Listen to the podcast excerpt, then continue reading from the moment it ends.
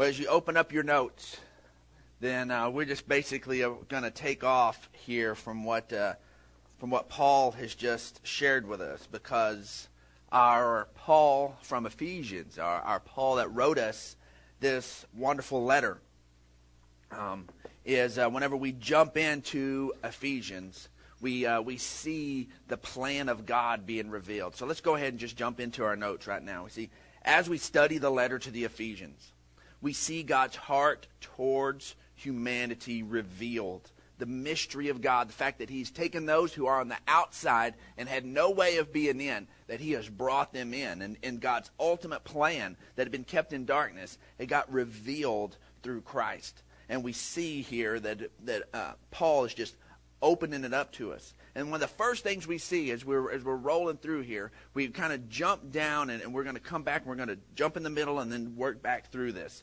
But that God has had a plan, and we are part of it. I love it that Paul mentioned about the fact that in every nation, every nation in the universe, he said, I love every nation, that God has people that he has called to carry the gospel there that there that they grew up in that soil. They cut their teeth in that environment. They know it inside and out. They know the, the, the trails and the ins and the outs and the ebb and the flow of the community and god has called them to reach that place. God has had a plan to reach us for since since uh, um, humanity fell. And we see this in ephesians chapter 3 and we're going to go ahead and jump down to verse 10 it says his intent was that now through the church, that's us who have been embraced Christ. We are the church. It's not a building, it's us, the people. The manifold wisdom of God should be made known to the rulers and authorities in the heavenly realms according to his eternal purpose. He's had this plan going all along, which he accomplished in Christ Jesus our Lord. In him and through faith in him we may approach God with freedom and confidence. That is the mystery that has been revealed. It's through Christ, and in Christ we can approach God with freedom and confidence. If we remember back in, in Exodus, God invited his people to him to approach him. But there on the mountain, God's presence had shown up, and, and of course, creation cannot sustain it. And it was it was quaking, and there were fire, and there was there was there was lightning, and there were these storms, and there was smoke, and it, it scared them. But God had invited them to come and meet there, and they said no. They had no confidence about approaching God whatsoever, and it was out of that interaction that the Ten Commandments get handed down. They said, no, just just give us some rules. We'll send Moses, talk to him and then God ultimately had the plan of writing his, his law, his truth, his, on our hearts. And that in Christ, we don't have to be afraid about approaching God anymore. We can approach God with freedom and confidence. I tell you what, it's awesome to be hooked up with God because God's plans work. I've had a number of plans in my life, and they didn't all work. So I've had some plans that uh, ended up uh, a mess. I had a plan to to uh, to float a, a notebook over a buddy of mine's head in an airplane by kind of, kind of nosing it down. Uh, I forgot that uh, you know I was in a high wing, didn't have any fuel pump. I floated the gasoline, I floated the fuel, and all of a sudden that I'm up in the air and the engine's not running anymore. That that plan did not work. You know, I had a plan to uh, to create a, a, a zip line system and fly somebody in over my youth group, and uh, did not calculate the loads right and calculate in for momentum and I just about broke my back landed on the concrete when the when the cable snapped and my plan just didn't work. But guess what? God has a plan and God's plans work. That's why I love it. And I finally said, you know what? Brandon Clark, quit on your ideas. Find God's idea and get a hold of that. My ideas don't pan out too good. My wife can testify to a number of them that didn't pan out too good. But we finally, when you get a hold of God's idea, God, God's plans work, and He has invited you and I to be a part of it. He's invited Paul and his team of, of pastors in Kenya to be a part of it and us to be a part of that plan. God is working to bring humanity into himself because in Christ we can approach him with freedom and confidence. And one of the things we see here that Paul understood that you and I have to really embrace, and we can kind of glaze over it. And uh, we're about to, to get into uh, about into to get some uh, a subject I haven't taught on for a long time, and uh, I'm excited about breaking into it. But we need to understand our generation's role. That we live in a particular generation, and there is a particular dynamic, and we have to understand we are there's something unique about the time in which we are living, and God is doing something over and over again. Jesus, when He spoke all through the Gospels, spoke and said this said this generation that generation. Tell me what this generation is like. I will tell you what this generation is like. He was speaking about the generation that was alive while he was there on the planet. Over and over again to talk about generations as a whole. Ephesians chapter 3 paul understood the uniqueness of his generation. In reading this then we're in verse 4 in reading this, then, you will be able to understand my insight into the mystery of Christ, which was not made known to men in other generations. The other generations didn't have this insight, they didn't have this access, but has now been revealed by the Spirit of God's holy apostles and prophets. See, this was imperative that he understood that, you know, this is a unique generation there's a reason the, uh, the other ones didn't know about it is it wasn't time because over and over again he was coming against the religious leaders and like we've never heard of this. This just isn't right. We don't understand what you're talking about. Well of course you don't. Those generations didn't have access to it. This, god's doing a unique thing in this generation and he had to understand the generation he lived in so that he can embrace the assignment that he had in his generation okay? Even while he was alive. See, we live in an incredible time.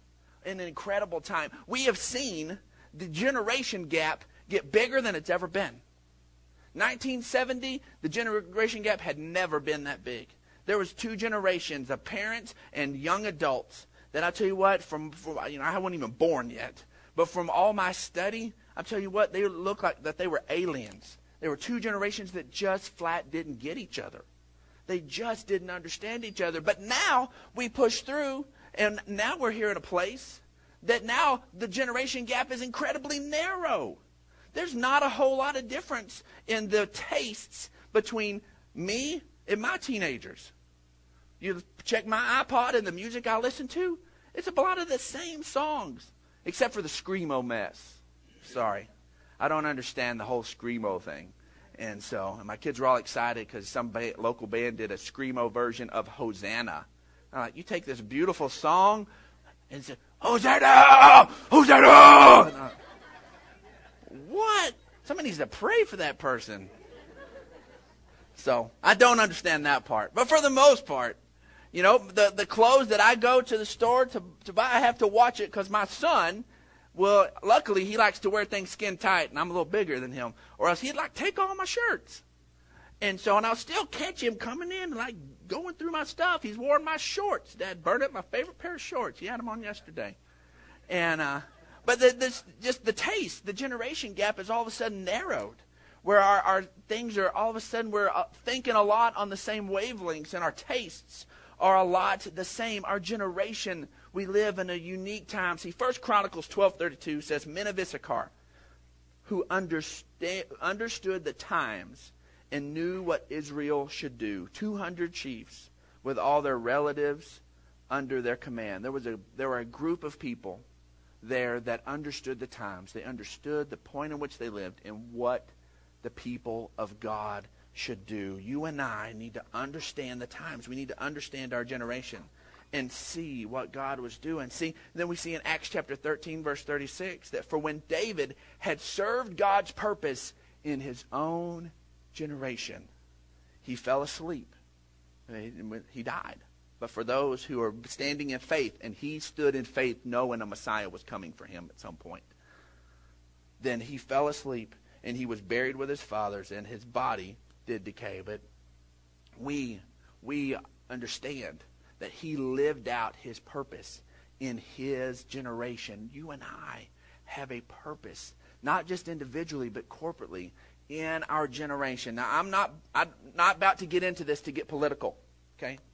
Let me, under, let me lay this out right here. And um, stats say that what I'm about to deal with, 43% of women under 45 have, have made this decision. And so we have a number of people here. So there are, odds are there are a number of people who have made the decision to, to, to walk in what I'm about to talk about. Um, but I want to I want to lay the groundwork right now. Okay, we at Celebration Church believe there that it is true. There is therefore no condemnation for those who are in Christ. Our sins are are behind us. There is forgiveness in everything. Okay, please hear me this. Please hear me on that. Okay, all right. Now, in the late 1960s, when that generation gap was was getting really big, um, something began to happen worldwide and nation after nation began to make the decision to allow their people to begin to abort their children. Okay? We began to be legalized. It had been happening secretly. It had been happening, you know, uh, with, uh, with uh, back alley things for years and years. But as a generation, as a people, all over, not just not just in the U.S. It didn't happen. We didn't pass it in the U.S. until January of 1973, January 22nd of 1973. Now, this hits me in particularly home just a little bit because almost nine months to the day after it was passed, I was born.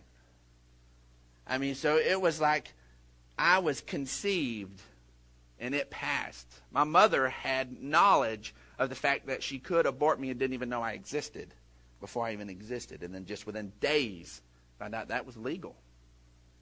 I mean, obviously, my mother wanted me. There was there was no, but but it was this generation was is there, and it was able to be done.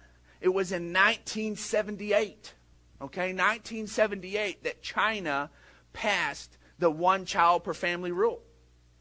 Okay, it began to be enforced in 1979. We began to see abortions take place rampantly across the area of China we look at our own nation, and it didn't take but five years for it to pass and ramp up to what has been the average. And we see in America an average of about 1.3 million abortions per year.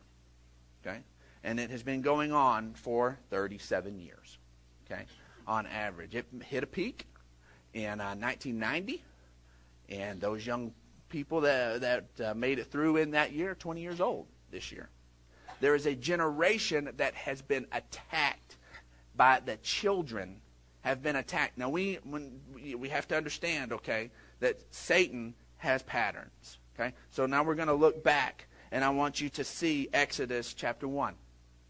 Okay? In Exodus chapter 1, we find that God's people were in bondage and it was time for them to come out, that there was about to be a significant shift.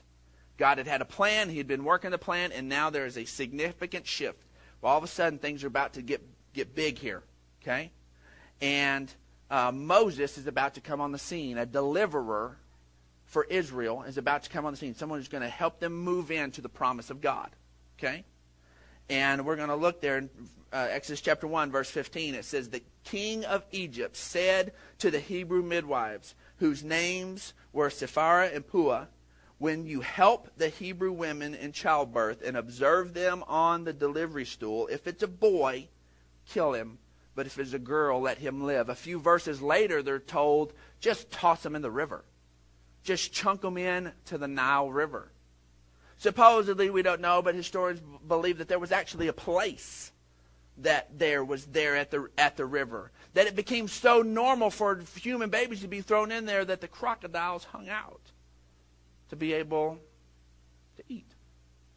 That I mean that this was just this attack was just so blatant. Well, just a couple of verses later, we see that Moses' mother becomes pregnant, hides him away, and we see Moses live and become the great deliverer for the people of God.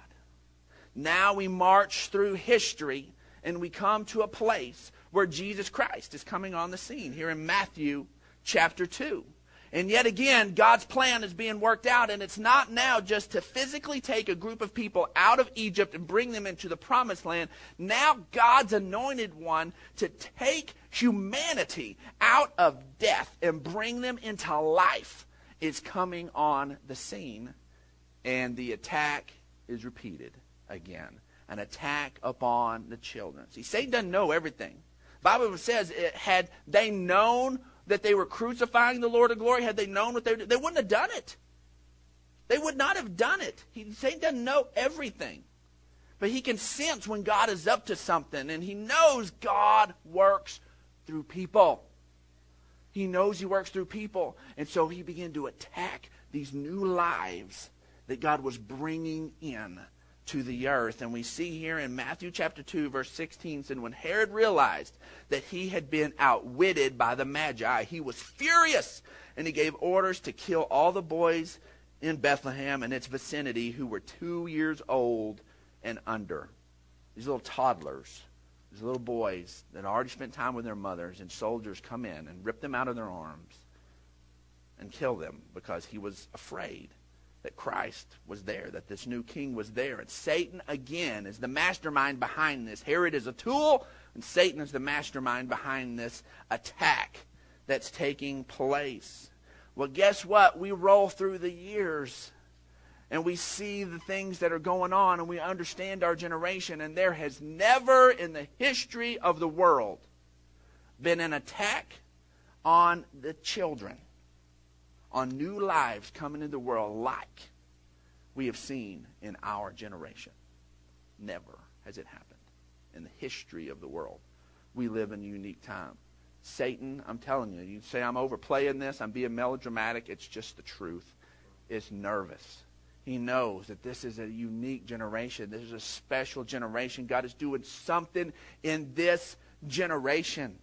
I tell you what, when you get the just the word of the numbers of people who are coming to Christ by the millions per year, not you know, add it all up. What was it? One point how many last year?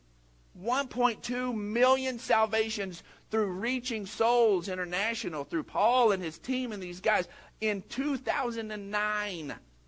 I'm telling you, we're winning, folks. People are coming to Christ. There's a generation who are taking the mantle and doing it and getting it done. And we have to understand that we live in this time. You and I, we're part of this generation. We can't forget it.